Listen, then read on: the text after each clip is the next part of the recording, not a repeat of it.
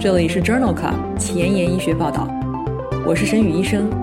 每周五天，每天半小时，只聊最新最好的顶尖专科文献，介绍给感兴趣的同行们。Journal Club 是双周刊，分十个专科话题，这一周五天分别是心脏血管星期一、呼吸重症星期二、消化肝胆星期三、神内脑外星期四和内分泌代谢星期五。别忘了关注公众号，订阅我们的节目哦。今日头条：一，Lancet，没有可变危险因素的心梗患者死亡风险更高。二，BMJ，疑似急性冠脉综合征的患者当中，高流量的吸氧不影响死亡率。三，JAMA，急性心梗合并贫血的患者当中，限制性输血并不改善短期预后。四，《新英格兰医学杂志》外科心脏手术中术中左心耳封堵术可以降低卒中风险。五，《Nature Medicine》异常的核蛋白颗粒促进心肌病的发生。这里是 Journal Club 前沿医学报道，心脏血管星期一 Cardiology Monday，我是主播沈宇医生，精彩即将开始，不要走开哦。今天的临床实践，我们来聊一聊急性冠脉综合征。急性冠脉综合征包括疑似或者确诊的急性心肌缺血或心肌梗死，具体包括三种类型：ST 段抬高型心肌梗死、非 ST 段抬高型心肌梗死和不稳定型心绞痛。急性期管理的目标是缓解缺血性疼痛，评估和纠正血流动力学异常。选择治疗策略包括早期介入还是保守内科治疗，启动抗血栓治疗，并使用贝塔受体阻滞剂。在过去的节目当中，我们曾经聊到过冠心病的抗炎治疗，是在第十一期心脏血管星期节目当中，以及冠心病的抗血小板治疗是在第三十一期节目当中，以及冠心病的降脂治疗是在七十一期节目当中。有兴趣的朋友可以点击链接重复收听哦。在心血管疾病当中，标准的可变心血管危险因素，也就是 SMU-RFS (SMURFs)，包括高血压、糖尿病、高胆固醇血症和吸烟。对于没有这些可变心血管危险因素的患者而言，预后尚不清楚。在《Lancet》柳叶刀杂志2021年3月刊上。发表了一项 Sweetheart 研究，这一项注册研究回顾性的分析了首次出现 ST 段抬高型心肌梗死的患者，对于有和没有这些可变危险因素的患者的临床特征和结局进行了比较。研究一共纳入了六万两千例 ST 段抬高型心梗的患者，其中九千例患者没有可变的心血管危险因素，这些患者的年龄和接受介入治疗的几率是相似的。但是出院时，他汀、ACEI、ARB 和贝塔受体阻滞剂的处方比例更低。发病后三十天，这些患者的全因死亡风险升高百分之四十七，尤其是女性的死亡率最高。即使在调整了多因素以后，这些患者三十天的全因死亡风险仍然显著升高，而且男性的全因死亡率持续增加超过八年，女性持续增加超过十二年。因此，作者认为，不伴有可改变的心血管危险因素的 ST 段抬高型心梗的患者，全因死亡风险增加，女性尤为显著。使用指南推荐的方案以后，早期死亡率降低。这强调了在梗死后即刻启动循证医学药物的必要性。在急诊室，我们通常会给疑似急性冠脉综合征的患者高流量的辅助吸氧。那么，这么做是否可以改善患者三十天的死亡率呢？关于这个问题，在二零二一年三月的 BMJ 杂志上发表了一项随机交叉研究，入组了共四万例疑似或者确诊的急性冠脉综合征患者，随机分入高流量吸氧方案和低流量吸氧方案。入组高流量吸氧方案的患者，在有缺血症状或者心电图改变时，给予面罩吸氧六到八升每分。不考虑血氧饱和度，在低流量吸氧的患者当中，只在血氧饱和度小于百分之九十时吸氧，吸氧的目标值为百分之九十五。随访三十天以后，两组的死亡率十分相似，分别为百分之三和百分之三点一。在 ST 段抬高型心肌梗死的亚组分析当中，两组的三十天死亡率分别为百分之八点八和百分之十点六，也没有统计学差异。非 ST 段抬高型心梗的患者，三十天死亡率分别为百分之三点六和百分之三点五。因此，作者认为，在疑似急性冠脉综合征的患者当中，高流量吸氧与三十天的死亡风险无关。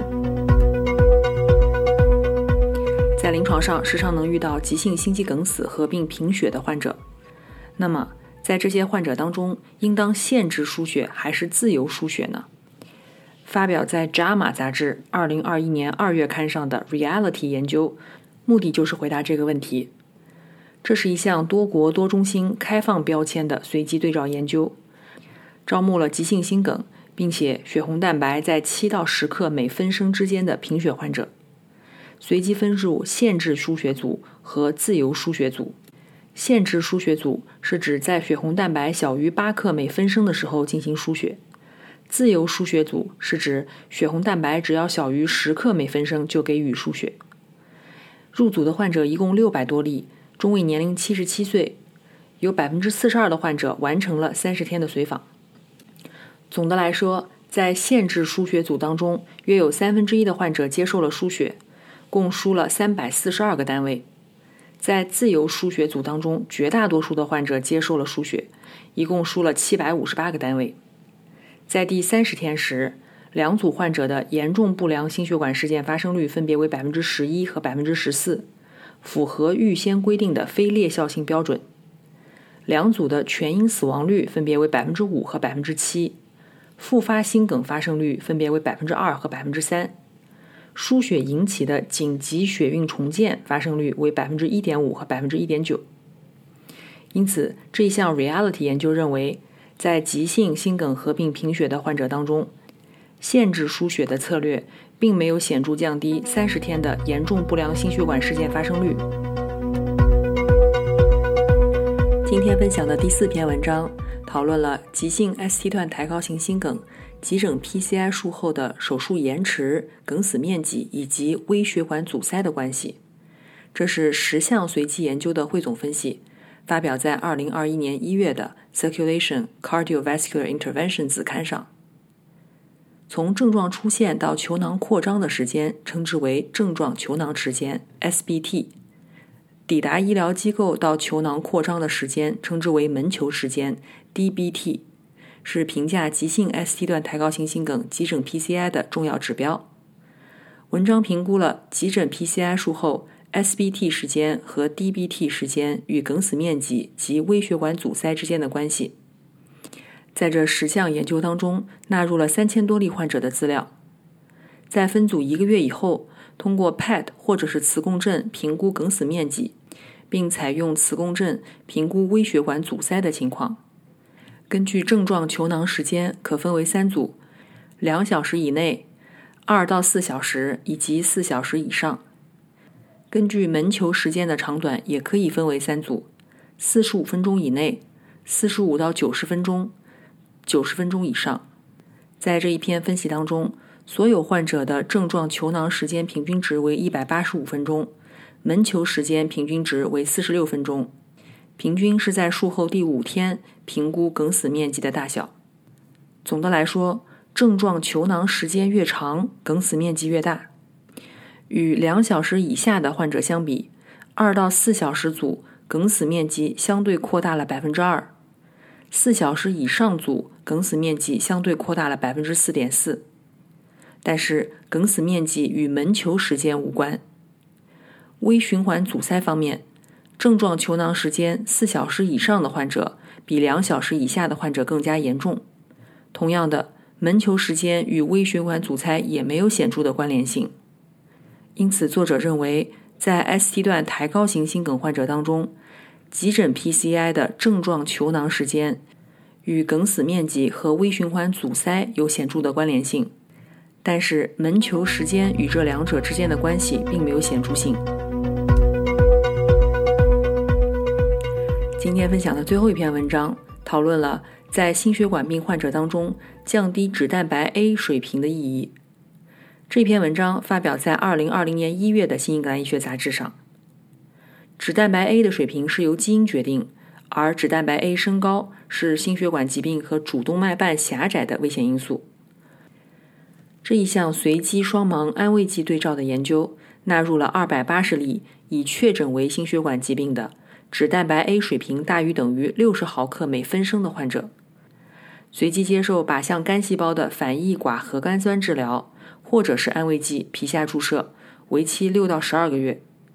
反异寡核苷酸干预组一共分为五个剂量组，分别为二十毫克四周一次、四十毫克四周一次、六十毫克四周一次、二十毫克两周一次，或者是二十毫克一周一次。所有患者基线时脂蛋白 A 的水平在二百零四至二百四十六纳摩尔每升。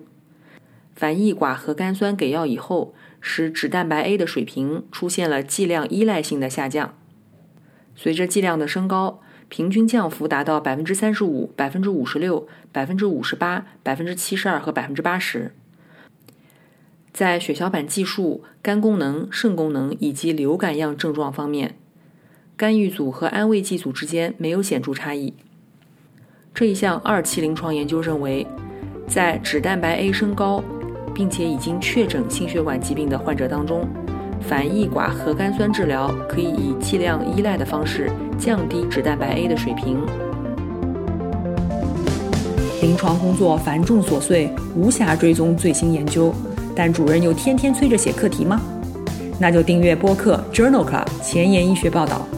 每周五天，每天半小时，这里只聊最新最好的临床文献。想知道哪一天是你感兴趣的专科内容吗？一定要关注我们的公众号 Journal Club 前沿医学报道。今天临床医学的第二部分，我们来聊一聊房颤的介入治疗。房颤发作的主要触发机制涉及某条肺静脉的异常放电。因此，导管消融术的目的主要是实现肺静脉的电隔离，这样肺静脉的异常放电就不会激动左右心房。当药物无法控制症状或者无法耐受时，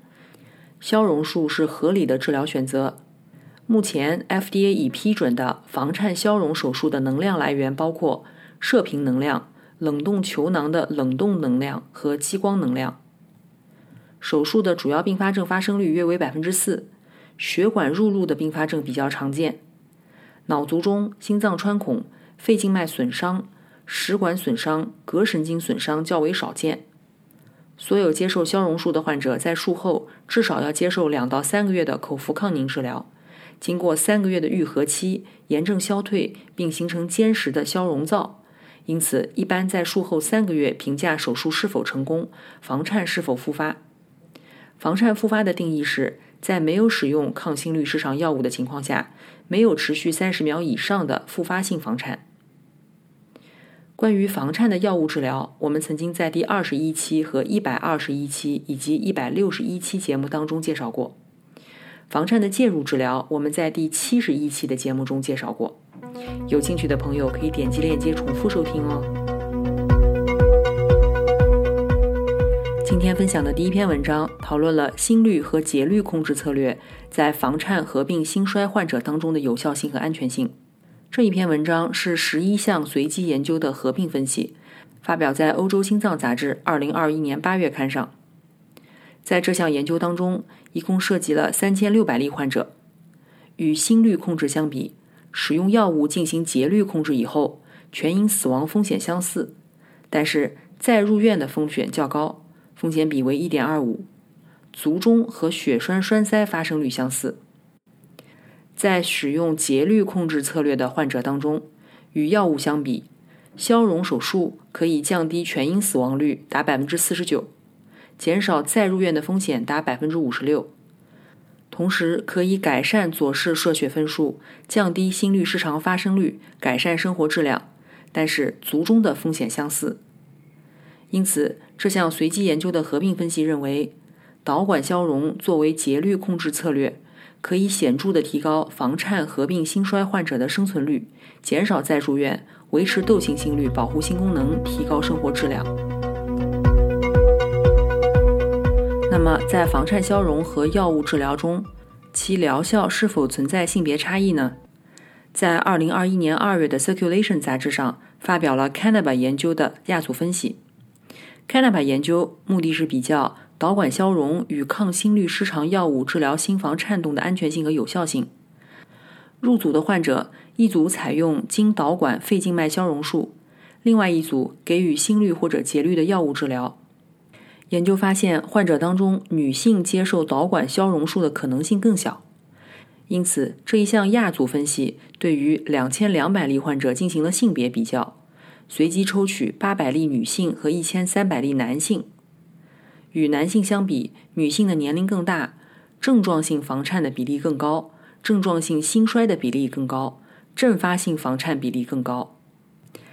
但是，无论性别，消融组与药物组当中出现主要不良事件结局的风险相似。这其中包括全因死亡、致残性卒中、严重出血或者是心脏骤停，而且不论性别男女，消融组的房颤复发风险均显著降低。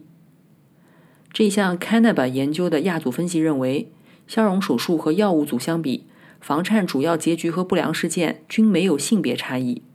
结果支持导管消融术是一种对于男性和女性都有效的治疗策略。在同一期的《Circulation》杂志上发表了另外一篇 Canaba 研究的亚组分析。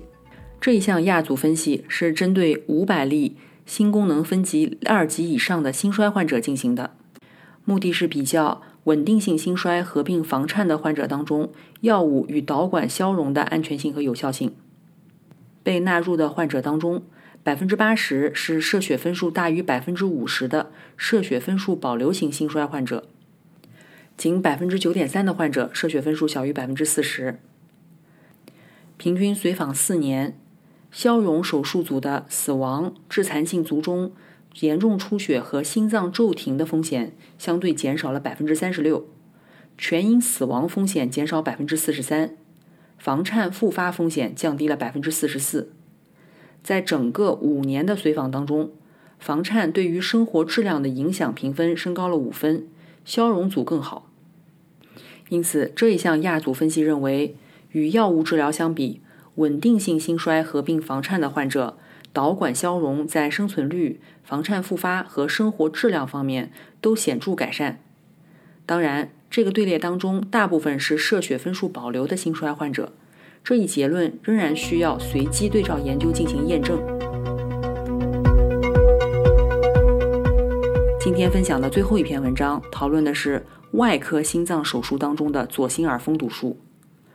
这一项 LOS 三研究发表在《新英格兰医学杂志》二零二一年五月刊上。外科手术当中进行左心耳封堵是否可以预防房颤患者的缺血性卒中，尚未得到验证。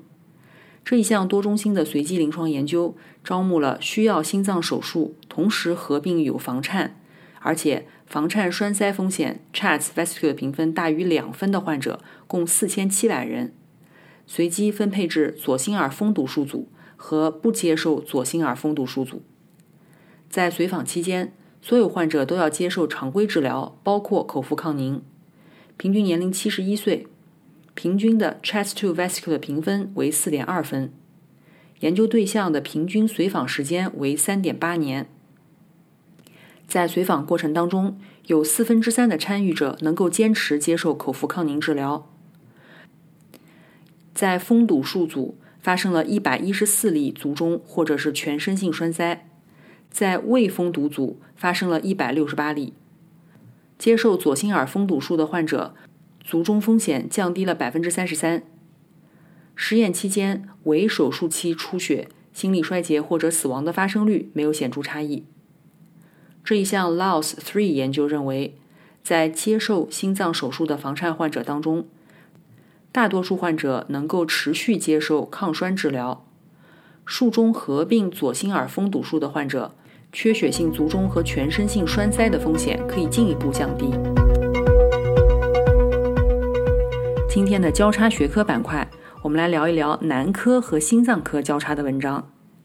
这篇文章讨论的是，在心肌梗死以后勃起功能障碍的患者当中，使用磷酸二酯酶五抑制剂是否可以降低死亡率。这项观察性研究发表在2021年3月的美国心脏学会杂志上。